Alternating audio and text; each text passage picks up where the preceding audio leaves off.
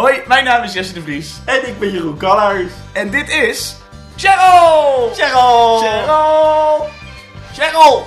Een Gooise Vrouwenpodcast. Hey life, look at me. I can see the rain. Nou, hè hè. Het is ondertussen 2020. 2020. En er zijn veel dingen veranderd in ons leven. Ja.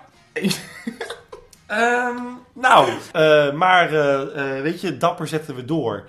Het kan zo zijn dat voor sommige mensen deze aflevering, net als de vorige aflevering, kind in het oor kan liggen.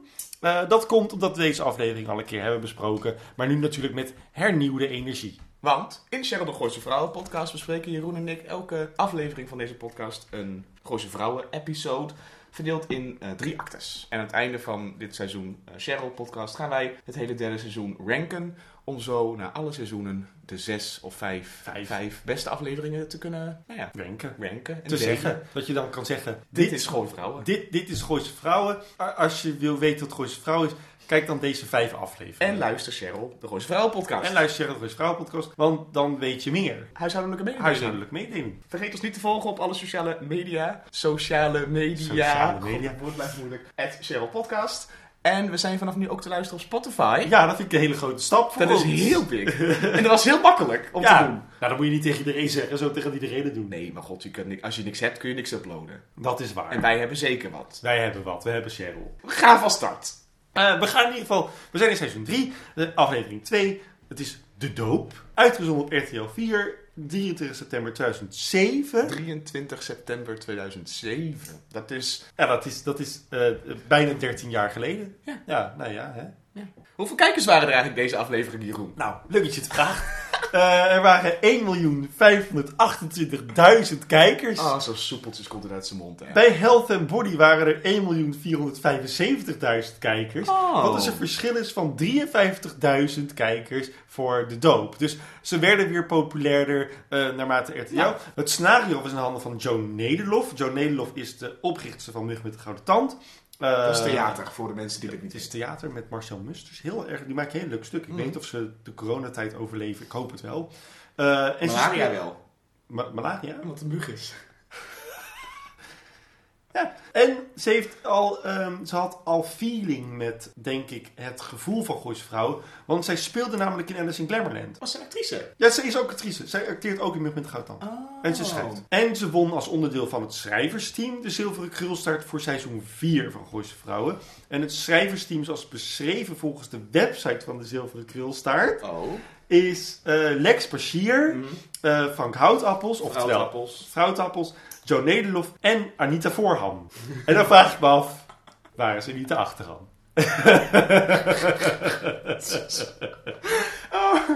Ja. Maar dat, was, dat zijn dan weer vier. Sorry, hij komt de tweede keer binnen. het is net een tweede golf. Oh, Oké.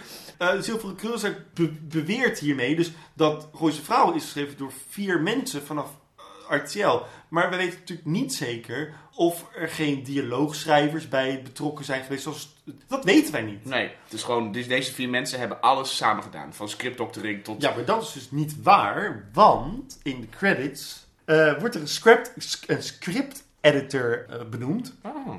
En dat is Dag Nijzen. En Dag werkte voor GTST, Onderweg naar Morgen, Baantjes, Spangen. En is op 1 juli 2010 manager fictie van Talpa geworden. Hij is echt zo iemand die gewoon heel snel... eh bijvoorbeeld GTSD moet om de week geschreven, weet je wel. Dat, dat is zo iemand die gewoon tien scripts krijgt, alles door de heen raast. ja, die kan gewoon heel snel. heel snel. Hij is dus ja, creative producent geworden.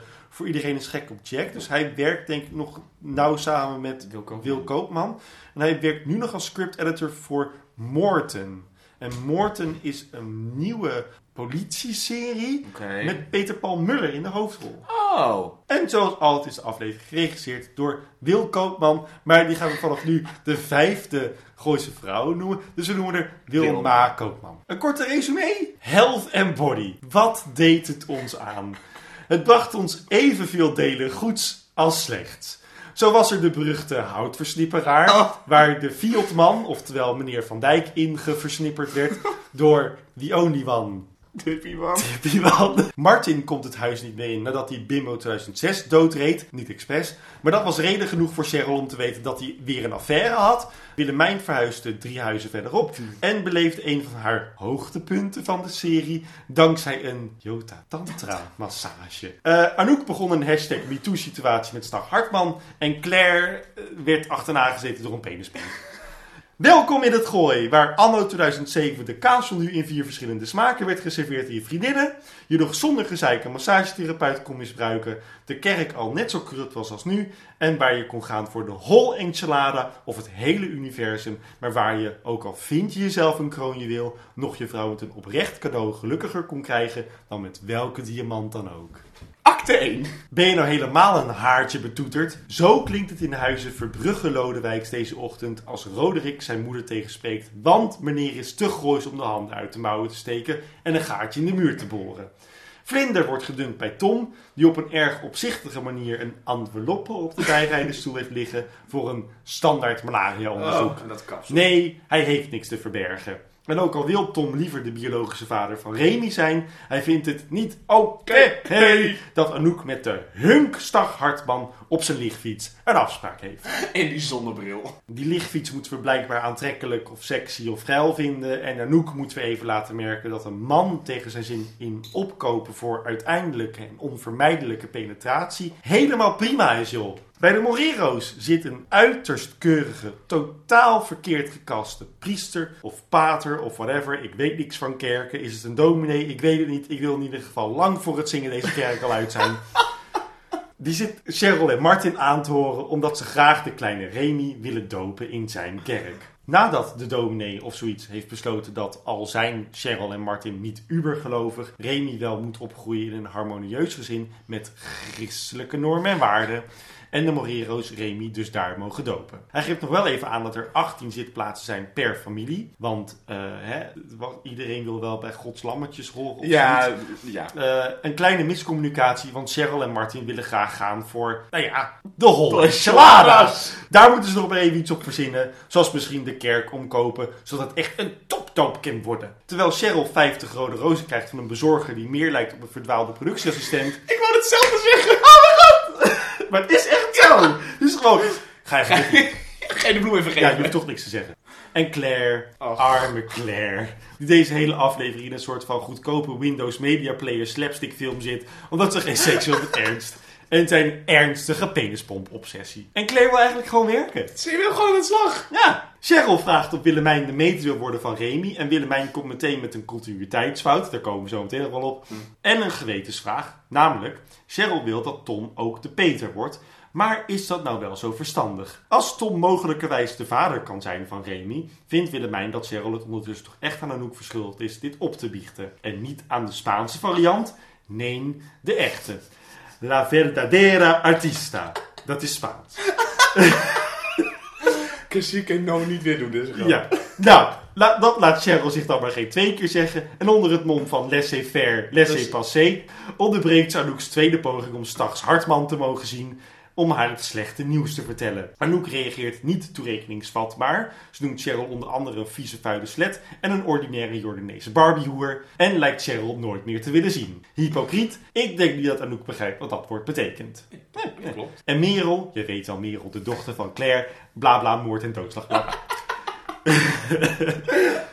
Vraagt of de muziek van Ernst zachter kan, wat uitmondt in misschien wel de beste korte dialoog die naar mijn mening deze serie een gouden televisiering had moeten opleveren dit seizoen. Merel zegt, hij kan er een koptelefoon op zetten, waarop Claire zegt, dat kan niet met Wagner. Ernst vraagt trouwens aan Claire of zij een pakketje bij de buren wil ophalen dat verkeerd bezorgd was, wat ook in haar belang is. Claire haalt het op bij een buurvrouw die zich schuldig maakt aan een strafbaar feit, namelijk andermans post openen en vervolgens een erg ongepast verhaal afsteekt of het nou echt werkt. Want Ernst heeft namelijk 500 verpakkingen Viagra besteld. En doek.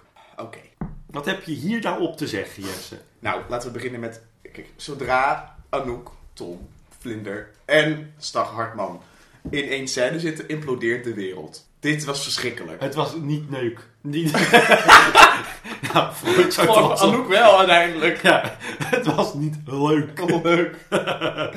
nee, die mensen moeten ze gewoon opnieuw casten. Maar dat kan niet meer, want ze zijn al begonnen. Maar, en al kijk, op zich, Suzanne Visser als Anouk, dat... Nee, dat werkt prima. Ja, maar de combinatie... Maar de rest... Oh, man. Oh, ik weet nog wel dat... Ik ben toen met mijn moeder naar de film geweest. Want als een echte homoseksueel betaalt, moet je met je moeder naar Gooise Vrouwenfilms. Mhm. En er was er gewoon zo'n plotje dat dan Vlinder gaat menstrueren of zo. Oh, en dan moeten ze terug met de auto vanaf het een Loes Luca huis in Parijs of Frankrijk. en dan denk ik, als ik nu al weet dat Vlinder in die film zit, heb ik nu al geen zin in de rest van Vlinder. dan denk ik, oh, ik ben al zo lang met deze vrouw. Ja, misschien... Wat, wat ze wordt, want ze gaat menstrueren. Dus. Ja, maar misschien wordt zij nog wel beter. Ja, dat zou kunnen. Vlinder zou inderdaad weer een rups kunnen worden. ja, en dan weer uitbonden tot een nieuwe vlinder. Ja, een eendagsvlieg. Of een mot. Eh, maar... Ik eh, mot er niet. Maar die scène, wat is daar dan zo slecht aan? Nou, ik vind het gewoon een hele houterig gespeelde scène. Kijk, wat, wat de scène probeert te zeggen is eigenlijk gewoon... ehm, dat Tom inderdaad dus een test laat doen, dat even geheim houdt. Dat op zich, aan, zich is er niks mis mee. Het, feit dat Stag erbij komt, en dat, dat is ook allemaal oké. maar het spel is zo tenenkrommend op baantje-esk-achtig niveau... dat ik gelijk denk, oeh, ah, ja, nee, oeh. Ja, Ik kan daar gewoon niet naar kijken, behalve met dat gevoel. Terwijl het zijn drie toptalenten in Nederland. hè? Zeker. Echt, echt acteurs die Wil heel je nou hoog Vlinder, staan. de auto en de fiets? Ja, precies. Ja, ik bedoel, waar, in, welke, in welke film zie je dan niet die auto? Nee, maar ik snap niet bedoeld. Ik weet niet, ik denk misschien is het ook gewoon dat het gewoon snel gefilmd. I don't know, maar niet uit. Laten we daar maar niet... Ja, ik weet het niet, maar het is ook gewoon... Er is iets met het ritme van die scène waardoor het niet lekker loopt. Nee. En Stag komt heel lelijk sowieso op die fucking lichtfietsen met die snelle planka. Komt die zo... Ja, dat is een zonnebril. Eh, de- ja, god, jij, loopt, jij, jij leeft soms echt onder een steen, hè? Ja. Ja, er is iets mis mee. En, de- maar terwijl er gebeurt feitelijk niks wat, wat lelijk schrijfwerk is. Of het is ook niet verkeerd geregisseerd in het beeld. Weet je wat, het ziet er wel mooi uit. En dan is, weet je wel, het is wel dynamisch opgenomen ook. Want Stag komt dan aanfietsen in één Ja, shot. achter. En dan gaat het in een andere door. Dat hij dan doorloopt. Op zich, daar is allemaal wel... En, maar ik vind het spel gewoon echt tenenkrommend kut. Punt. Ik heb ehm, eh, moeite met Anouk en Stag. Nou, ja. Want dan Oh. zegt, op een gegeven moment zegt Stag dan, als ze dan heeft zij daar voet bij, dat ik zo vies vind, dat, dat zij dan gemasseerd wordt en dat ze dan de chakras laat afvegen en zo. Dat, en dat ze dan met haar voet bij zijn oor zit. En dat hij dan zegt, ik vind het triest zo'n mooie vrouw te zien die eigenlijk zo'n diepe put is van onbevredigd verlangen. Stag Hartman, praat niet zo. Ja, wat ze betaalt. En niemand praat zo. Nee, dat sowieso, want Stag komt echt uit een soort van... Wikipedia-pagina van MeToo. Ja, maar hij praat op zo'n manier dat ik echt na- naar geen enkel mens praat, zo. Net als die vorige aflevering met het walgelijke Ja, met die monoloog. lange zin. Oh. Het slaat helemaal nergens op hoe hij praat. Hij praat echt heel wollig. Alsof hij, een, eh, alsof hij de, de, de, de, de, de, de speech voor Prinsjesdag heeft geschreven. Ja, nee, dus ik, ik, maar ik heb in ieder geval zo meteen, Anouk en ik ben nu aan het bitchen, omdat ik namelijk later een, een, ik heb denk ik iets gevonden waardoor het, waardoor het goed wordt. Ik ga er misschien gelijk op door. Ik ga er gelijk op door. Waarom uiteindelijk Anouk en interessant is. Oké. Allereerst weet ik wat Stag zijn Tinder-profiel is ondertussen. Namelijk de zin die hij heeft. Gewone orgasmes interesseren mij niet meer. Ik ga voor het hele universum. Ja, of zoals Cheryl zou zeggen. Dol Esela. Stag zit met haar lekker te hard, mannen. Mhm. Toch? En die chakras uit te vogelen en te dingen. ze. En dan komt Cheryl binnen. Wat nou als, door Stag zijn chakra, eh chakra-kan-achtige praktijken, zij daardoor in staat is om deze ruzie eindelijk te voeren? Dat Stag iets bij haar heeft geopend. Waardoor Anouk dus zo kon reageren. Waardoor Anouk eindelijk zo kon reageren. Eh, komt doordat Stag haar eigenlijk dus een soort van probeert eh, eh, emotioneel een orgasme te geven. Want uiteindelijk, wat zij dus nu doet, dat emotionele breakdown, heeft letterlijk invloed op haar hele universum. En niet langer op kleinschalig niveau. Wauw, Ja. diep. Ja. Ik denk te diep Ja. voor Gooise vrouwen. Maar uiteindelijk, want daarna gaat ze wel met hem seks hebben. En dan slaat ze weer dicht bij de kaasgenucene later. En dan, hebben ze dat, en dan moet haar vriendin haar helpen. Dus er zit wel ergens een dingetje, denk ik. Het loopt een beetje op qua energie. Ja. Maar tegelijkertijd, ik bedoel, de energie die zit in die, in die ruzie. Eigenlijk heeft Anouk natuurlijk over zichzelf. Maar dat is de truc van de, van de hele dialoog. Ja, waardoor die nog beter werd. Daarom maakt zij het misschien ook wel weer toch goed met Cheryl op het eind. Omdat ze weet. Omdat zij weet, ja, zij die zonder zonde is, werpen de eerste steen. Ja, met de rijlaarzen. Ja, precies, in de manege. Maar dat is dus da- daarom, ik bedoel, ik vind het in ieder geval goed. Maar ik dacht ergens toen ik dit voor de zoveelste keer zag, dat ik, hmm, misschien is het wel. Ik hoop dat ze dit hebben gedaan bewust, want ik zie hem erin en ik vind het fijn als het zo zou zijn. ja, Dat, dat Stag iets bij haar triggert, waardoor ze eindelijk kan openstaan. En als ze het heeft gedaan, weer bang wordt en terugschiet in de nutteloze seks met Stag. Want dat doet ze dan. Mhm. En daarna dus weer zichzelf wordt en wordt geholpen door de vriendin om eindelijk open te brengen. Dus dat er een ontwikkeling zit in iets wat echt totaal belachelijk is eigenlijk. Nou, ik vind het wel leuk bedacht. Ik hoop dat, dat die mensen dat Nou inderdaad zo... En daar is deze podcast voor om dingen te interpreteren. Ja, nee, precies. Maar dat is ook de bedoeling. Ik bedoel, wij hebben geleerd dat alles wat je ziet expres en bewust is. Dus dat je dat als je het erin kan zien, dat het er, Dat het er dat is. het er, dat Ja. er is. Wat vinden we van de scènes met Clay en Ernst? Ja, kijk, ik, ik kan... Jij hebt wat te zeggen over de muziek en zo, hè? Ja, maar dat... Ik kan daar echt niet tegen. Want tijdens die eerste... Er wordt letterlijk de, de, de soundtrack van Psycho wordt geïntroduceerd. Maar dan denk ik, ja, maak dan gewoon even leuk zelf een muziekje of zo. Ja, en het is ook voor een soort van, het is gedaan als grap Ja, of zo. En, En het is, maar het, het moet ook horror zijn. Ja, het moet, ook want hij komt, veilig voelen. hij komt dan omhoog, met, hij heeft die penispomp gebruikt, alsof het een fietspomp is, by the way. Heb je gezien hoe hij dat ding aan het doen was? Hij zat alsof hij met een fietspomp op zijn Ja, te er douwen. komt ook echt heel veel geluid uit. Heel heftig. En dan komt hij dus met de badjas, komt hij dan, het kantoor van Clarence was, was dus aan het werk, het is overdag. En dan doet hij zo, komt de psycho-muziekje zit er dan onder. En dan doet hij zijn badjas open en dan zie je haar verschrikt kijken naar zijn niet zichtbare stijve penis. Ja. Het is een grapje, maar het moet ook spannend zijn, want ergens is hij haar een soort van aan het, nou ja, ongewillig aan het proberen te, te, te, te seksen. Ja. Ik snap het ook niet. Ik vind het, ik, nee. Ik, ik, vind, ik vind hem heel moeilijk. En ik, ik vind sowieso, als we het hebben over Claire... Ik heb met Claire de meeste moeite deze aflevering. Wat ik normaliter met Anouk zou hebben. ja. Vind ik dit keer dat ik echt denk... waar- Claire had deze aflevering ook gewoon de hele aflevering niet in de aflevering hoeven zijn. Hmm, nee, want ik vind wel de scènes, ik vind de latere scène met dat lichtknopje, vind ik briljant. Ja, En ik vind dat in deze aflevering Claire niet zoveel zegt, maar er heel veel te zien is in hoe zij tegenover Ernst staat. Wat nodig is, denk ik, om volgende aflevering of de aflevering daarna iets van een nieuwe keuze te maken. ja. Dus Ja. ik, ik snap dat het irritant is, maar En- ik vond, hem wel, ik vond het wel verfrissend. En er wordt natuurlijk wel wat opgezet, want Claire die komt deze aflevering tot inzicht. En want nu trekt ze, ze wijst hem af door in principe heel onaantrekkelijk Over het bureau te over en te zeggen, kan je erbij zo? Eh, het is allemaal, hè, je, wilde, je, zou er geen seks meer mee willen hebben. aseksueel mogelijk Ja. proberen te reageren. Wat ik heel mooi vond aan dat stukje, is dat ze dus voorovergebogen zit. Hij zegt dan, nou ja, het werkt niet. En dat ze letterlijk in één beweging de rokje goed doet, de papieren van het bureau pakt en weer doorwerkt.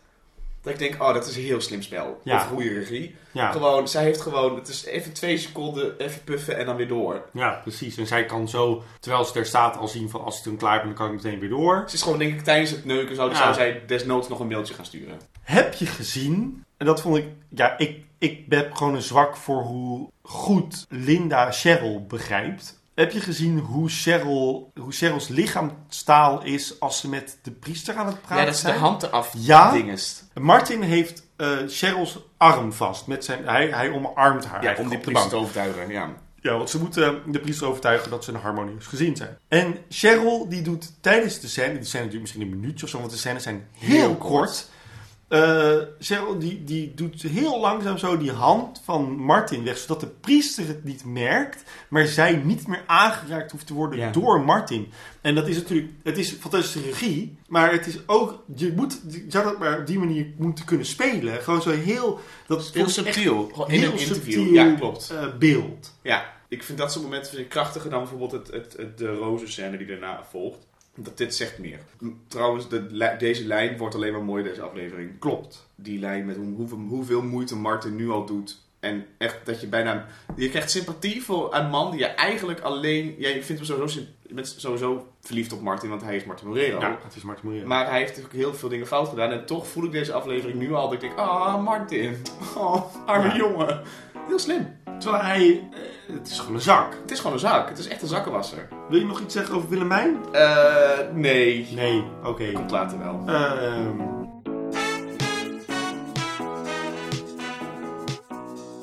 Acte 2. De rust keert weder in acte 2. Gezien we beginnen in de kerk waar Martin de priester vertelt over zijn lastige jeugd en zonde. En zich afvraagt of de kerk erbij gebaat is om die koude houten bankjes eens te vervangen voor lekkere leren van thuis. Nee, daar is de kerk niet bij gebaat. Maar wel bij een renovatie van de glas- in loodramen in ruil voor een privédoop van de kleine Remy. Ja, gewoon lekker thermal paste, lekker warm. Zegt hij dan. Prachtig. Martin kan niet wachten het goede nieuws te vertellen, dus haalt Cheryl uit haar middagdutje met de baby en geeft haar meteen een lekker bakje truffels. Dat interesseert Cheryl ondertussen al lang niet meer. Geef ze maar aan Willemijn. Die is overal blij mee. Fucking sneer. Ja. Over Willemijn gesproken, die zit zich te verkneukelen aan de herinnering van Roderick's doop door middel van zijn doopkleed. Antiek uit 1902, wit batiest met een dubbel biesje. Maar helaas gaat haar lieve kleine zoon bij papa wonen in Wassenaar. In Huizen van Kampen hangt er ook een fijne sfeer, gezien Claire Ernst rustig en liefdevol benadrukt dat hij gewoon zichzelf mag zijn. En dat het pretpakket onder het bed staat. Ernst waardeert Claire's compliment en bij wijze van dankbaarheid doet hij onderweg naar de slaapkamer overal de uit in huis. Gezien Tom nog steeds, net als wij, wil weten wie nou de vader is van Remy, duwt hij de enveloppe Oh, wat haat ik Tom toch. Schreef Oh, Tom op. is verschrikkelijk.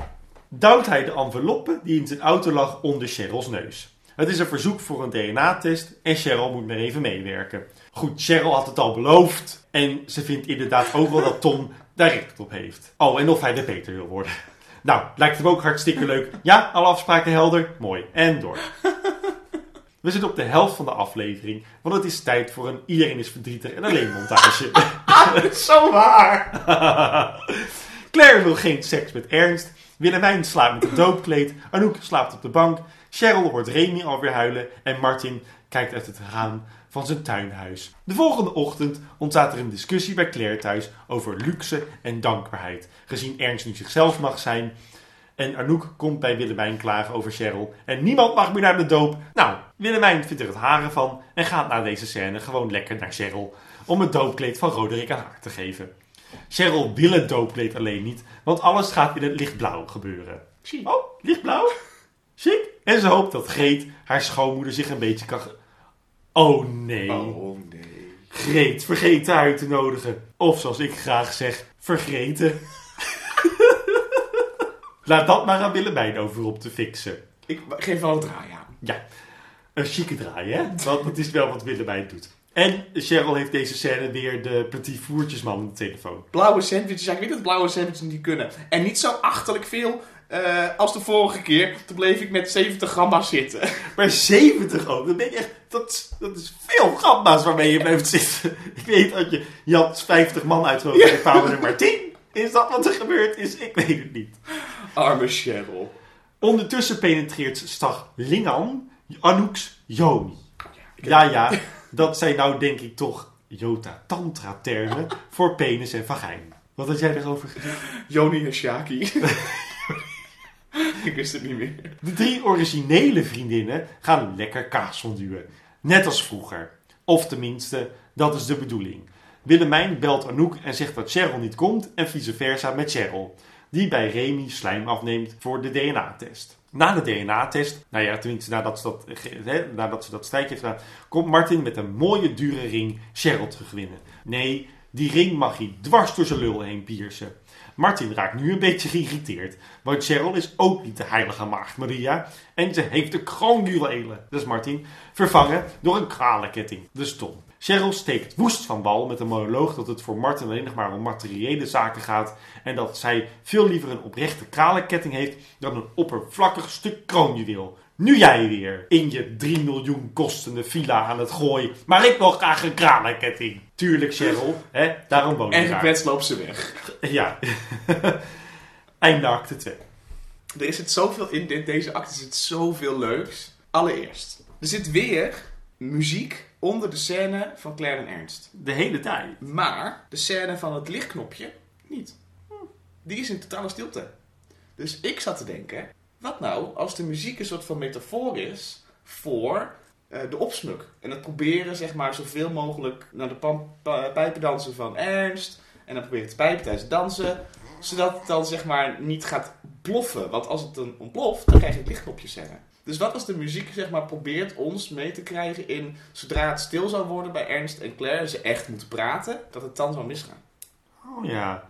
Dus ehm, omdat dan echt, dan is de sfeer ook compleet weg. De- Dan, ze het die één- dan ze is één op één. leuk. En eh Merel luistert natuurlijk wel muziek, maar dit hoor je niet. Maar die luistert dus muziek, dus die zit in die andere wereld. Ja, Ehm, dus daarover gesproken, over de muziek, nou we toch bezig zijn. Ik heb dus even wat onderzoek gedaan, want ik irriteerde me compleet naar de tering over die muziekscènes van Claire en Ernst. ja. En je hebt dus, ehm, in de filmtheorie heb je dan, als het op gaat om muziek, heb je eigenlijk twee soorten eh, hoe muziek ingezet kan worden. En dat kan namelijk, er is een term voor, het heet diegese, of diegese denk ik, dat is Oh, een. Latijnse term. En die term staat eigenlijk voor, in het Engels, eh, de story world. Dus de, de, de nou, wereldopbouw eigenlijk. En diegetische muziek is een ehm, muziek die in de filmwereld of in de verhaalwereld bestaat en waar de personages op reageren. ja, waar zij dus ook naar luisteren. Precies, dus dat is zeg maar, ehm, dat is zo'n stuk met die Wagner muziek, dat is diegetische muziek. En non-diegetisch eh, is dus eigenlijk al het materiaal wat wordt ehm, eh, toegepast door de makers, waar de personages niet, eh, niet op kunnen reageren. Of eigenlijk waar ze niet toegang tot hebben. Ja. En deze eh, scènes met eh, Claire en Ernst hebben dus zowel die dieetische muziek, namelijk de Wagner, maar ook de non-dieetische muziek. Dus dat is die, die psycho-scène Mhm. bijvoorbeeld. En wat mij dan irriteert is dat het dus, omdat het, omdat het binnen één soort van ding is van de Claire en Ernst scènes en ze allebei de vormen gebruiken, stoort dat mij. Omdat het daardoor verwarrend is. Want ik weet dan niet meer, bijvoorbeeld de derde keer als er weer muziek komt, met dat zielige montagestuk in het raam, of dat nou dan, want het begon dus ook weer bij Claire en Ernst, die, dat- die montage. Of dat dan muziek is die in de wereld van de personages zit, of in de wereld van mij als kijker. En Ja, dat, is niet duidelijk. dat is niet duidelijk, omdat ze dus allebei aan het doen zijn. En daardoor irriteert mij die muziek zo. Niet omdat het er is, en niet omdat het grote muziekstukken zijn, maar omdat ik niet weet op welke manier de personages zich verhouden tot dat muziekstuk. Of überhaupt de muziek kunnen horen. En daar komt dus ook wat ik net zeg over wat als de muziek zeg maar, een soort van metaforische werking heeft binnen de relatie Ernst-Claire. Dat zou logisch zijn, omdat daardoor wij als publiek eh, de, de- worden geleid door muziek die personages niet horen. En die Wagner muziek bijvoorbeeld dus heel erg een situatie schetst waarin Claire bewust de muziek aan laat staan. Maar het is wel verwarrend. Ik zat de hele aflevering, omdat muziek zo aanwezig is, deze aflevering, wat echt heel apart is, want dat heb ik echt tot nu toe nooit gehad bij Gooise Vrouwen. Ja, de, de, de, Motown, de Motown muziek die ze draaien, dat vind ik heel erg Gooise Vrouwen. Misschien valt deze aflevering dus ook wel heel erg buiten, omdat ze geen gebruik maken van Motown. Of van, Ja, een beetje eh, wel. Ja, maar, de- hè, maar het is veel eh, klassiek Ja, eh, en filmmuziek. precies. En dat is denk ik... wat- Ik zat even te kijken van, nou ja, als ik een film zou editen, dat, ik ben natuurlijk geen editor, ze zetten, ze, zou ik het doen als sfeer. Dus elke scène heeft muziek nodig wat sfeerbepalend is, als de sfeer bepaald moet worden door een bepaalde muziek. Dus ze kiezen ervoor om het allemaal heel... Het, het is een zwaktebod dat ze de groot. muziek nodig hebben. Dus omdat die, die psycho-muziek. Dat is Ja. een zwaktebod van de regie. Want dat betekent dat dus dat de oorspronkelijke scène of is opgenomen, dat kan, met het idee we gaan de psycho-muziek gebruiken. Zo lijkt het. Maar ik denk dat dat. Ik, ik mag hopen dat het niet zo is, want dan heb je gewoon zwak schrijverswerk. Als jij niet dreiging kan creëren in regie, tekst en spel. en daardoor manipulatieve muziek moet inzetten, zoals psycho-muziek. om die scène van bepaalde gevoelens te. eh, ehm, nou ja, te- daarbij voorzien. Ja, te voorzien. Dan, heb je, dan is het een zwakke scène. Ja. Dan, dan, is het. En, dat, en, dat kun je, en dat, daar is edit natuurlijk belangrijk voor, muziek sowieso. Voor dat manipuleren. Want kijk, over die, die, die Motown-muziek, dat is, dat, is, dat is ook manipulatief. Uh, Ja. Maar dat is, dat is bewust in de code of zoiets van, van Gooise Vrouwen. We weten vanaf de eerste aflevering dat die muziek de scènes samenbrengt en dat het een leuk gevoel geeft. Maar zo'n psycho-dingetje, dat voelt als een noodgreep. Ja, En, en daarom verwart het mij ook, omdat ik dus niet zo goed weet of het personage zich bewust is van de dreiging die ik zie. Of dat Jessica Reiniga een scène kreeg van speel maar grappig, want Ernst komt eraan. Dus het verwart mij op heel veel verschillende manieren dat de muziek op verschillende manieren gebruikt wordt. In eigenlijk dezelfde aflevering, waardoor ik dus compleet niet meer vertrouw in waar ik naar luister en kijk en hoe ik moet verhouden. juist, Snap precies. je wat ik bedoel? Ja, ik snap heel goed wat je bedoelt. Dat is ook... De aflevering is heel goed. En hij voelt ook niet helemaal senang. Maar ik denk dat het komt omdat hij zo zuiver op dialoog en de, de spannende scènes ineen zit. Dat je daardoor dus dit soort pijnpuntjes misschien meer gaat herkennen. Ja. Omdat je denkt, ah, ik had hem niet nodig. Naar mijn idee zijn Martin en Cheryl net als ik en, en jou. En weten ze ook niet of het een priester of een dominee is. Want ze zeggen namelijk de hele tijd vader of eerwaarde. Vind Ah. ik heel grappig. Want zij weten dus ook niet wat ze aan het doen Maar ze zijn. weten echt niet wat ze aan het doen zijn. Nee, maar Martin draagt wel de hele aflevering een kruisje. Hij heeft de, hij heeft de hele aflevering lang een gouden ketting om met een kruisje. En volgens mij draagt hij die anders nooit. Dat weet ik echt niet. Maar Nee. dan moet ik de volgende aflevering Ja, even kijken. En als, als ik het dan toch nu heb over het christelijke van deze aflevering. Het irriteert mij echt oprecht dat, dat Willemijn zo praat over de kerk. Want het staat mij nog zeer bij als de dag van toen. Dat in de aflevering van eh, Een Baby voor Kerst. Dat gaat over de nachtmis en zo. En dat zij letterlijk zegt. Ja, ik geloof ook niet. Maar het hoort gewoon een beetje bij wat we doen. Ja. In het gooi. Ja. We gaan naar de kerk met kerst. Want dat hoort er nou eenmaal bij. En dan zing je in Excelsis Deo. En, eh, hè, want dan ga je, dan ga je toch even je kruisje halen. Het- het- er is niks. Het is façadewerk. Het is façadewerk, maar het is gewoon allemaal een beetje, het hoort er al, het is sfeerwerking. Ja.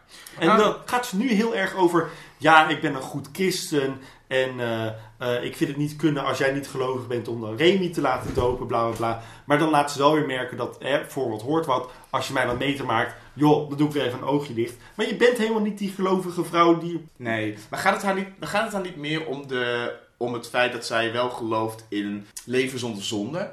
Dus dat ze dan zegt, jij kan niet dit doen terwijl je nog niet eens eerlijk bent tegen jouw andere vriendin. Dat het Dat- daar meer om maar, gaat? maar dan hangt ze dat vast aan dat kerkelijke. En dat vind ik Ja, dan niet bullshit. stroken met Ja. elkaar. Dan denk ik, wie hou je voor de gek? En dan had Cheryl ook gewoon moeten reageren met... Sorry hoor, maar toen ik beviel met kerst... Heb je dit nog gezegd? Ja, wij zei je dit nog, dus ik weet niet hoe het je nou over lult. Kijk, het kan natuurlijk ook zijn, maar dat ze ook hebben besloten... Nee, als we dan in het gooi zijn, dan is Willemijn iemand die wel naar de kerk gaat en wel gelooft. Ja, Willemijn precies. is wel conservatief, Ja, houdt dat vast aan normen en waarden. gezinsvormen. Eh, dus ja. misschien is Ja, het juist. Het kan ook zijn dat het eigenlijk sterker is om Willemijn wel iemand te laten zijn met christelijke normen en waarden. Tegenover. Alleen ben ik benieuwd of, dat, of we dat nog een keer terug gaan zien dit, dit seizoen. Ja, dat is het nadeel van zo'n serie als dit natuurlijk, dat op een gegeven moment dingen worden vergeten. Trouwens, over de Willemijn en ehm eh, Cheryl scène. Eh, Cheryl heeft een potje melk in de, in de, in de magnetron. Hè, dat gaat, dat gaat, Mm, Remy mm. gaat ze voeren, of hoe dat noemt, of eh, voeden bij, een kind. En dan zegt Willemijn, ik ga het wel even doen, want het is blijkbaar te heet. En dan doet ze het op de hand en dan likt ze en dan zie je dat kopje zo, oeh, lekker. ze heeft zo heel, zo, dat is zo'n moedermelk of zo, of weet ik veel, formule aan het drinken. En dan zie je echt zo, nou, lekker. Dan denk ik, oh, Willemijn. Ja, Eh, nou, eh, nog even dan over de, de, de, de Joni en de Shaki. Van, Ja. dat, eh, dat gebeuren. Kijk, over die theorie die ik had over de Anouk, haar, haar openbaring naar het universum. Is dit een bewuste keuze voor haar om nu voor seks te kiezen, zodat ze weer zichzelf kan voelen op de oude manier? Want ze heeft natuurlijk net een vrij heftige discussie met zowel Cheryl gehad als met Willemijn. Waarbij ze het gevoel had dat niemand haar steunde. Want Claire is niet een vriendin, die is gewoon altijd een bijpersonage in het geval. Ja, gek hè? Dat is altijd raar. Is het, een, is het zeg maar, is dit een ding dat... Want we, we zien het alsof Stag eindelijk over Stag gaat. Ja. Ja. Maar misschien is het wel dat Anouk eindelijk het flirten niet meer spannend genoeg vindt, maar gewoon even keihard geneukt wil worden. Omdat ze dan weer zichzelf kan zijn. Ja, de ze- de on, onbevredigde put van on, onbevrijd verlangen. Want hij zegt ook van, eh, ja, ik had zo gelegen als ik had gepenetreerd. En zij zegt letterlijk, waarom doe je dat dan niet? Zo van, stop je Jody maar in mijn Tony. Ja, precies, in mijn chocolade.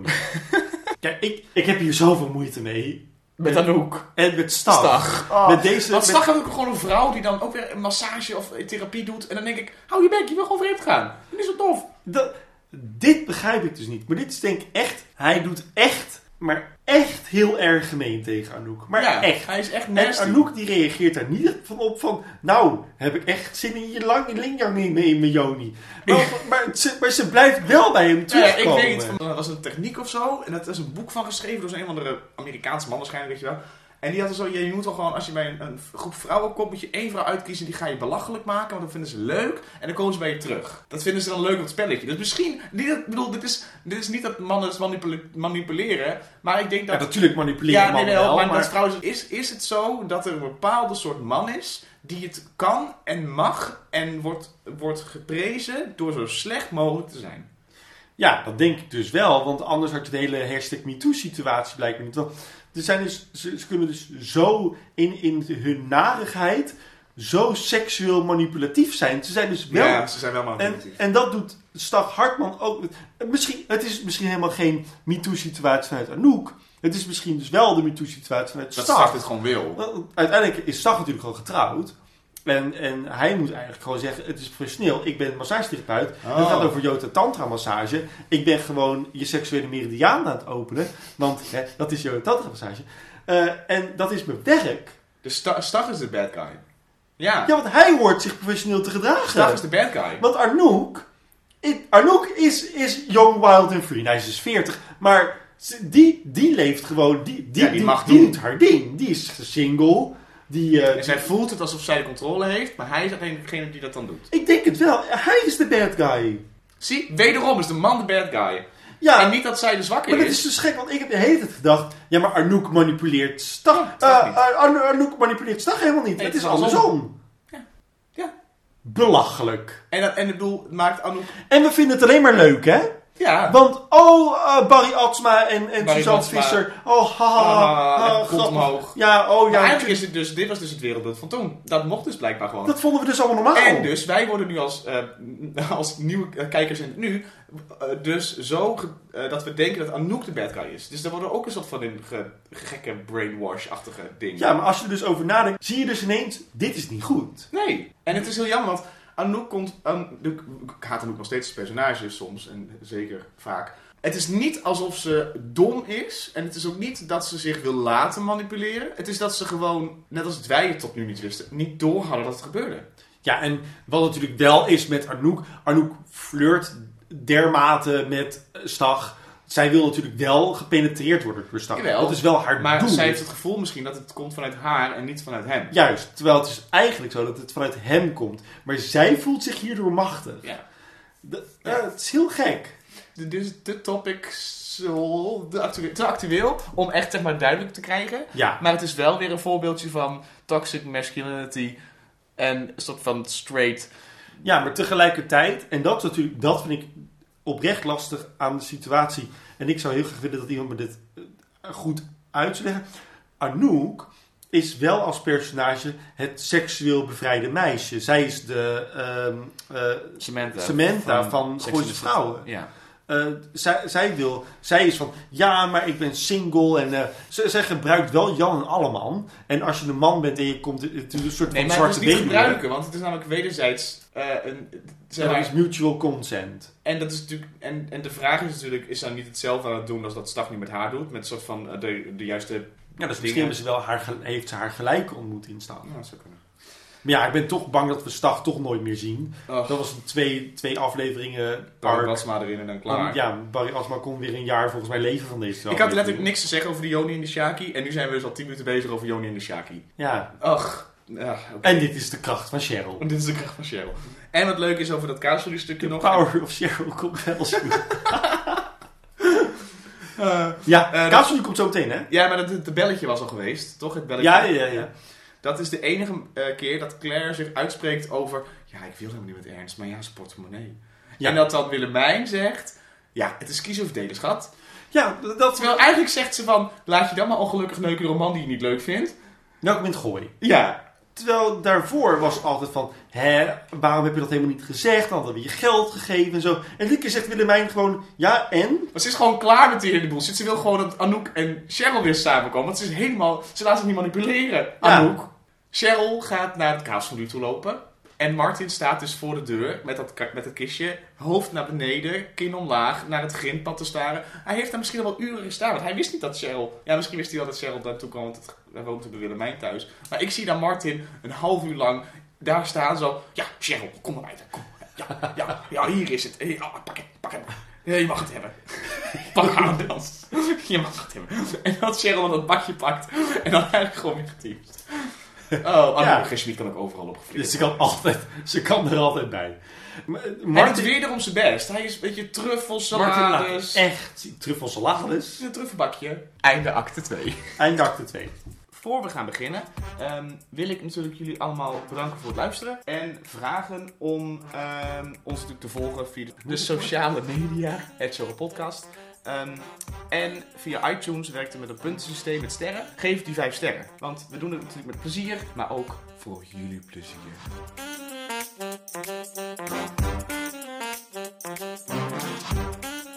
Acte 3. Oftewel, acte 3. Ik denk dat ik die erin hou. Ik vind het lekker, Ja? acte 3. Ja, dan heb je toch... Jij, Jacques Fra, acte Ja. trois. jij bent ontzettend fan van Wende Snijders. Oh, Acte 3. Er is chèvre, dat is Eh Emmentaler, pecorino en, oh, heerlijk, gorgonzola.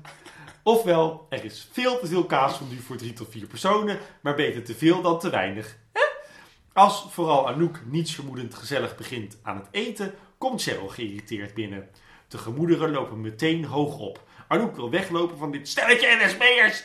Maar Willemijn bindt de groep samen als kaas in de fondue met een speech over zij die zonder zonde is, werpen de eerste steen. ik snap die speech. Ik snap, die, dat, die, ik snap niet wat ze dan zegt. Want als je werpt degene pas... Wie, wat, wat betekent dit? Het is gewoon, eh, Iedereen heeft zondes? nee, don't talk shit about me if I can talk shit about you. Dat is gewoon wat, dat is Ah, gewoon een ding, denk ik. Van. Hou je bek als jij, als jij denkt dat, dat jij zonder zonde bent om mij een vieze vuile Barbie-hoer te noemen. Spot zeg maar. ketel, zeg maar. Ja, dat is een beetje, ja. Oh, ja. Oké, nu snap ik hem. Dankjewel. Eh, ja. Ehm, en een eventuele seksuele fantasie over Tom en Martin. En soms tegelijk in de manege met rijlaars. En een, De vriendinnen lachen in hun vuistje. En de dames zijn weer van vier aparte pannetjes kaasfondue naar één grote pan kaas veranderd. Ontwikkeling dus. Ah, Pleegzuster Bloedwijn, oftewel Wil, eh, komt bij Martin op bezoek na de geslaagde fondue met een hartversterkertje. Want nu moet ze al de pleisters deze aflevering gaan plakken. Martin moet op advies van Willemijn na zijn contemplatie eh, zich iets meer in Cheryl gaan verplaatsen. De dag van de doop is aangebroken. Remy ziet eruit alsof hij zo in de Indische waterlelies mee kan doen. hij was Elsa van Frozen. Ja, hij is verse tijd vooruit. Eh, Tom wil graag met Anouk en Vlinder samen gaan. Och. En Martin maakt een kralenketting. Lekker letterlijk, maar goed, anders komen we nooit bij de inlossing. En Claire zou heel graag willen rijden, maar Ernst pakt het stuur over en rijdt met een nogal seksueel gefrustreerde rijstijl richting de kerk. En wat ik verbazingwekkend vind, is dat dus Claire een auto heeft waar je via de voordeur moet instappen om op de achterbank te komen. Ja, raar Hoe noem je dat zo'n auto? Ik weet niet hoe zo'n auto heet. Een goedkope auto. Een auto met twee deuren? Ja. In de kerk heeft Willemijn een korte fitty met Evert, die, zo lijkt het, Roderick komt terugbrengen aan zijn moeder. En ik zie een rode pruik en een zebraprintje. Greet hooggebirk. Nou, Martin en Cheryl zijn nog nooit in de kerk geweest. Ik snap er helemaal niks van, maar hartstikke leuk. Wat heerlijk. We komen erachter dat Cheryl en Martin hebben besloten de kleine Remy Remy Martin te noemen. Zoals de cognac en natuurlijk zoals zijn vader. En Martin wil graag glimlach voor een, kind zingen, maar komt niet verder dan de eerste paar zinnen. Na een ontroerende speech naar Cheryl, waarbij vooral zijn moeder het niet droog houdt. Zij huilt zo leuk.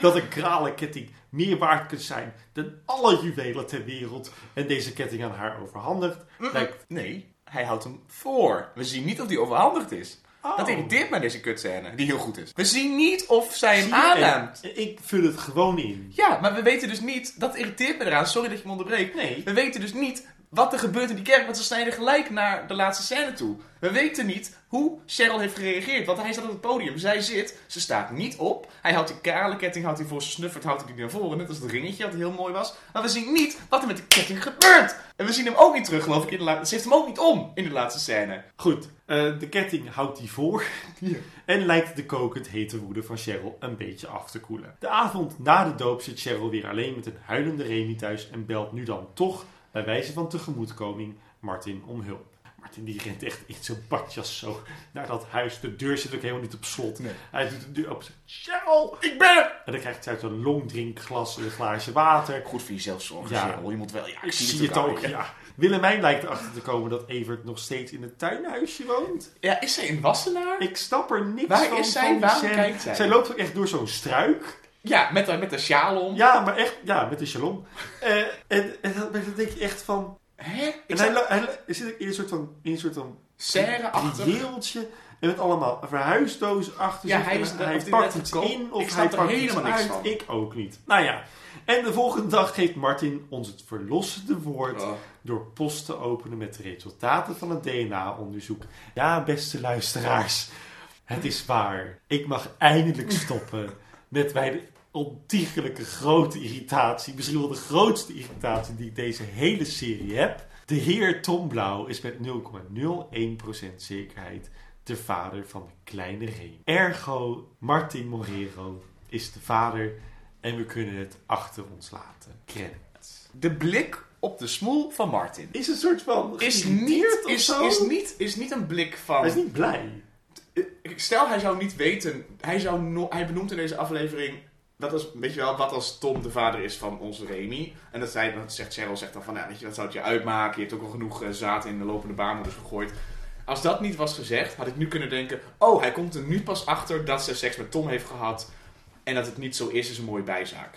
Maar hij, weet het, hij wist het. Maar hij weet het wel. voor, maar niet zeker. Hij zei namelijk... eh, is het trouwens wat gebeurd tussen jou en, eh, en die beschuitvretende... Ja, maar goed, na de dialoog met Cheryl... In de, dat zij naar de kaasmenu gaat...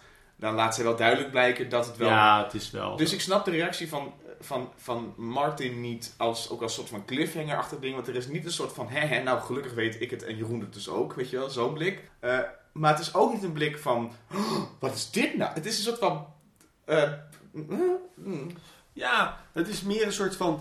En daar heeft deze serie wel vaker last van. Maar er is heel veel... Vertel het me even voor de kijkers. mhm. Dan hoef je er niks mee te doen. Als personage zijnde is het niet interessant, blijkbaar. Terwijl het is super interessant voor Martin. Om te weten of hij de vader is van zijn bloedeigen zoon, ja of nee. Nou, erover nadenken. Tom is degene die de brief heeft.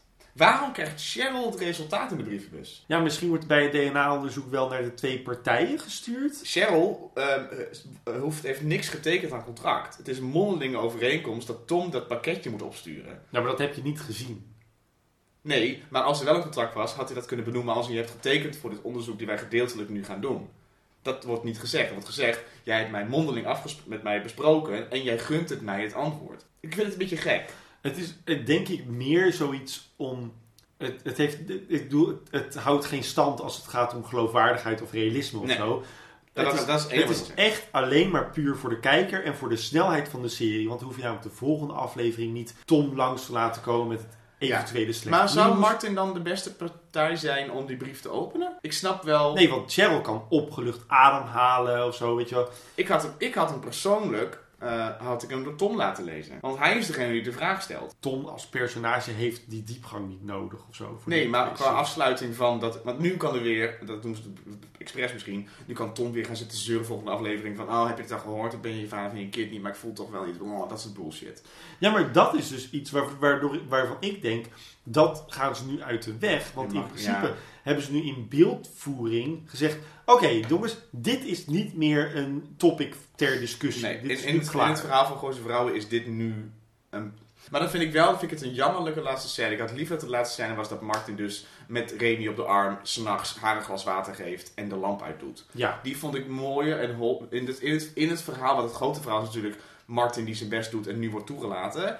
Vind ik een mooier einde. Nou, weet je, deze scène had ook eerder kunnen plaatsvinden. ik wil het even hebben over de kaas van scène. Ik had niet anders van je verwacht. Wat ik ineens zag, Mm. en ik denk echt dat dat expres is... Mm. Willemijn, Cheryl, Anouk, Claire. Vier vriendinnen. Vier verschillende soorten kazen op tafel. Willemijn wordt enthousiast van één kaas. Ik denk dus, de vier personages zijn de vier kazen die er staan. Dus zij, zij heeft het over chèvre, geit, eh emmentaler, pecorino en, oh heerlijk, gorgonzola. Waardoor ik dus kon wegstrepen, Willemijn is gorgonzola. Ik heb het even uit zitten zoeken. Jeroen Kallaars, dit is nu al... Nee. Chèvre, geitenkaas. eh een chique benoeming, want ze noemt het dus eh, chèvre. Eh, en super uber wit, Claire. Emmentaler, halfharde kaas met een zout tintje, Cheryl. En pecorino, hard en zout en toch wel een schaap, dus stiekem volgzaam, Anouk. Gorgonzola, een schimmelkaas van volle koemelk. Hoe kan het ook anders dan dat dat Willemijns favoriet is? Einde van de spreekuur. Ik, ik vind dit wel gelukkig goed van je. Dankjewel. Volgens mij hebben ze hier oprecht een beetje over nagedacht. Een soort van inside joke dingetje. Ja, misschien wel. Maar als, als ik gewoon zo'n vrouw zou schrijven, zou ik het ook hebben gedaan. Ja, precies. Gewoon van, oké, ik ga nu eventjes voor mijn eigen... Ik zit er een jaar van mijn leven zit ik hier aan te werken. Ik Als ga deze nu- vier personages een kaas van die smaak zouden zijn, wie zouden ze het dan zijn? Ja. Want waarom zou je met vier mensen vier potjes kaasfondue gaan eten? Dat is echt overdaad. Dat krijg je nooit op. Weet je hoe zwaar kaasfondue Ja, is? klopt. Leuk dat was een zin. eh, dat op een gegeven moment dat Claire dan zegt... Anouk, ga zitten. Iedereen champagne. Ernst betaalt. oh, Dat, dat is een van de twee zinnen die Claire deze hele scène zegt. ze, is heel, ja, ze is heel erg passief aanwezig. Maar dat komt, dat hebben we vaker Zij gezegd. staat buiten Claire deze... is altijd een eiland. Ja, ze is een eiland. Anouk heeft niks te... Anouk is niks. Maar Claire is een personage die eigenlijk een solo-serie moest hebben. Ja. Want zij zit een soort van... En daar is Claire. Eh, eh, ja, en de kaasfondue speech van Willemijn dacht ik ineens... Dat is echt puur uit eigen belang. Zij heeft gewoon... Zij heeft het gehad met het gezeik van die, van die vrouwen die constant de deur intrappen die niet op slot zit. En zij vindt het belangrijk dat zij de bindende factor Want is. ze heeft het ook over de, de meisjes en de... En de, de, de- zij is heel erg, eh, altijd heel erg de moeder. En Ja, misschien omdat ze, omdat ze natuurlijk haar zoon heeft die soort van... Zij is dat controle kwijt. Want ze ook wordt, eigenlijk wordt ze achtergelaten door haar eigen kind. Dat ze nu met Martin ook... Ik zeg voor het zorgzame. Misschien heeft ze een beetje, dus een beetje alvast eh, last van het empty nest syndroom. Ja, en dat ze dat dus al aan het opvangen is met dan maar de zorg, de, de, de spin in het web zijn van mijn... Want eh, Martin zit bij haar in huis ook. Hij gaat, ze gaat voor haar strijken, de, de moeder regelen, al dat soort dingetjes. Ik denk dat dat wel een soort van verplaatsing is van de angst om inderdaad eh, zo meteen eenzame moeder te zijn. Ja, zij zegt gewoon, geef mij nu je angst.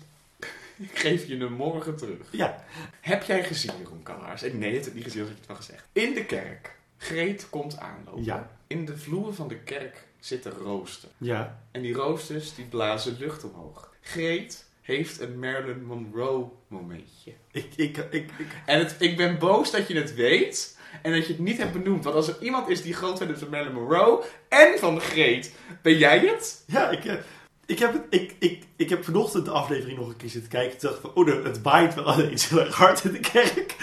Maar ik heb het niet opgeslagen als... Maar ze doet er loopt bewust over die de roosters heen. Dus ze vindt het ook lekker. Ja, nou, dat is... Ja, het lucht de boel ja, een het beetje op. Nou ja, dat wilde, ik, dat wilde ik eventjes dat ik dan denk... Jeroen, gemiste kans. Leuk voor die kaas van je.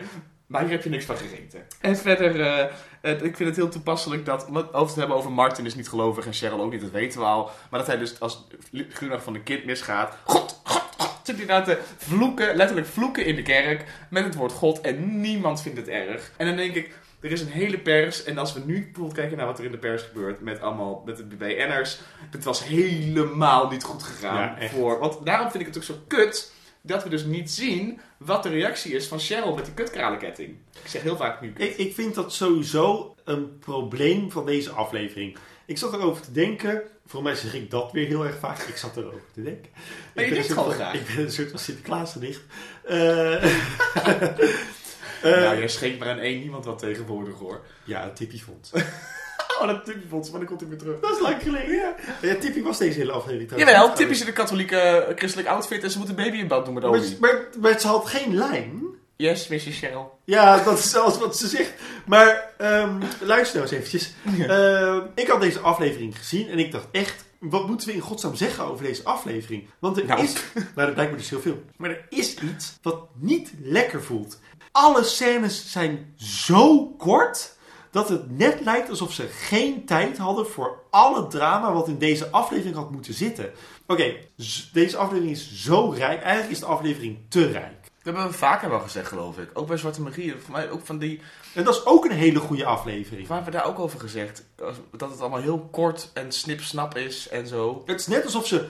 Alsof de Maar schrijvers... hoort dat dan bij de serie? Is dat dan, zeg maar, iets wat... Ja, maar ik vind het niet... eh, als je zegt van... Oh ja, ga gewoon zijn vrouwen kijken. Want die mensen hebben daar nooit echt heel veel tijd gehad... om, heel, om goede afleveringen te maken. Maar het stoort mij in deze serie niet. Nee, het stoort me ook niet...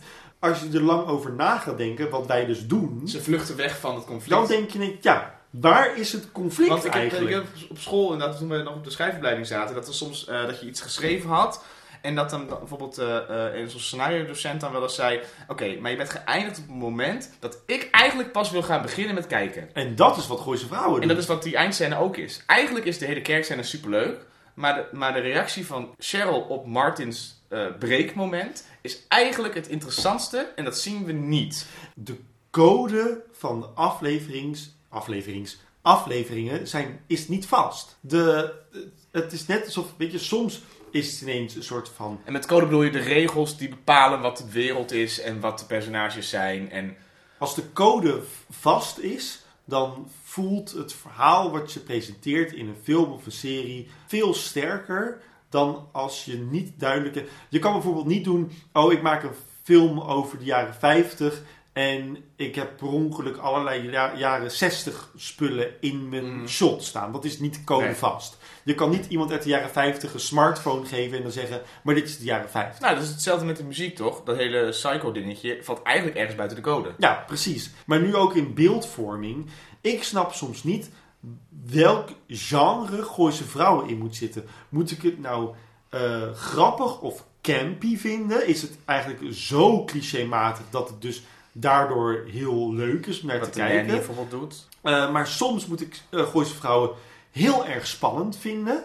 Eh, want moet ik op het puntje van mijn stoel zitten, want overleeft dit, dit personage deze scène wel? Of wordt Tippy misschien zo meteen eh, betrapt omdat ze de Fieldman in de houtversnipperaar gooit? Eh, of, of is het een, een drama waar spannende dingen in gebeuren, zoals Desperate Housewives? De Gooise Vrouwen, de code is, het is het gooi. En er zijn vier personages die in theorie een soort van eh, eh, stereotyperende kapstokken zijn. En daarom kunnen we heel veel drama hangen of grappige momentjes. Ja, maar wel op een stereotype manier. Ik bedoel, het zijn niet... Nee, nee, nee, het zijn Ja, uitvergrote. Het is versies. niet dat... dat, dat Maar het is niet genoeg, en dat heb je gelijk in. Het is niet, dat betekent niet dat daardoor de montage of de muziek of de dialoog ook ehm, eh, gedragen wordt door die regels. Het is soms net of je dan een aflevering kijkt, zoals bijvoorbeeld die, die scène met de Psycho-muziek, dat ze bij de, in de editkamer hebben gezeten en hebben gezegd, joh, gooi je gewoon eventjes... hartstikke leuk. Hè? Het lijkt een soort van, doe even voor nu en dan gaan we zo meteen wel even bepalen wat we er echt mee willen doen. En er is er geen tijd meer, dus laten we dat er maar in. Maar dat, dat, dat, dat stoort om naar Ja, te kijken. of de serie is, een, is bedacht als een speelplaats voor wat werkt voor het moment. Wat werkt in deze scène? Moeten we het zo doen? Moeten we het zo doen? Want niet elke want als het, de, als het een serie was die gedragen werd door goed dialoog, hadden we altijd betere dialogen gehad. En we hebben Ja. soms hebben we mooie momentjes. Dus, dus het gaat niet, het is niet een serie gemaakt door schrijvers die prachtige teksten willen afleveren. Het gaat om eh, snelle scènes, eh, duidelijk herkenbare momenten van spanning of drama. En daaromheen mag blijkbaar alles. Want Greet, laten we heel eerlijk zijn, als personage valt niet precies binnen de code. Nee, het is, dat is een heel theatraal Het is een personage. heel theatraal personage. Als je die bijvoorbeeld naast de kinderen van Willemijn zet, dan heb je het over twee totaal verschillende werelden. Maar ze zitten wel bij elkaar in. Dus het is omdat Greet werkt. En daarom komt ze dan ook nu weer terug. Weet je wel? Dus wat, wat als de code enkel is, we zien het wel of zo. Want in plot ook. Ik het ene seizoen hebben we nog heel belangrijk dat, eh, dat, eh, dat Tom de, de vader is. En het andere seizoen meer niet. En Tippy Fonds is dan wel en dan weer niet. Dus misschien bepalen ze wel inderdaad op een moment wat ze gaan doen. Ja, en het kan ook zo zijn ehm, dat dat een televisie maken anno 13 jaar geleden. Ja, maar als je nu naar hetzelfde team kijkt die bijvoorbeeld het familie Kruis maken. Ja. Dat is wel heel codevast. super codevast. Omdat er ook weer een voice-over zit. En eh, ze zijn, eh, eigenlijk is Gooise Vrouw door de wasstraat gehaald hè, tussen seizoen 2 en 3. en deze twee afleveringen, hoewel ze sterk episodisch zijn, dus ze staan sterk op zichzelf, vraag ik me af wat ze doen in het groter geheel van Gooise Vrouwen. Eh, dat loopt een beetje... Ze zijn, eigenlijk zijn ze nu brandjes aan het blussen, deze twee afleveringen. Oh, deze verhaallijn moet weg. En het moet meer die richting Ja. op. En ze, het, deze aflevering lijken zo... eh, we gaan eventjes bepalen waar we naartoe gaan. Dus ik hoop, dit is dan de, de hoop voor volgende week... die ik dan vast wil houden... dat aflevering 3 plotmatig een sterkere aflevering moet zijn... dan aflevering 1 en 2. Oké, tip van de dag. Soms is het beter te wachten op een kralenketting dan op een juweel of een kroon. Of een kroonjuweel. Eh, ja, vergeet niet te abonneren op Cheryl Podcast. Dat kan je de dus sociale Dat kan je dus doen via de sociale media. En Cheryl Podcast. We zijn dus tegenwoordig ook op Spotify te vinden. We vinden we super vet en cool en hip. Eh, en ook de podcast-app. Maar volgens mij kun je ook, kun je dat ook op Android. Ik weet het allemaal niet. Als je een podcast-app hebt, je vindt ons wel. En als op Soundcloud, dat kan natuurlijk ook nog. Juist. En we willen, wel, we willen jullie toch echt nog een keer vragen om ons wederom eh, te beoordelen. En, eh, die Wees sterren- kritisch, want wij zijn ook kritisch. Ja, dus en kritisch betekent voor jullie dat, dat we vijf sterren nodig hebben. Ja. Eh, ik wens jullie een hele fijne ochtend, avond, middag eh, eh, of nacht. Ja, en ik ben, ben heel benieuwd naar volgende week. Gloednieuwe Een aflevering. splinterverse. Een kersgare aflevering. Ja, jij zegt splintervers ook. Ja, ik ga staat springt vers. het nieuw en supervers. Ja, ik ik doe You kers. live a comfy life. Zo. Tot volgende week! ja, dankjewel.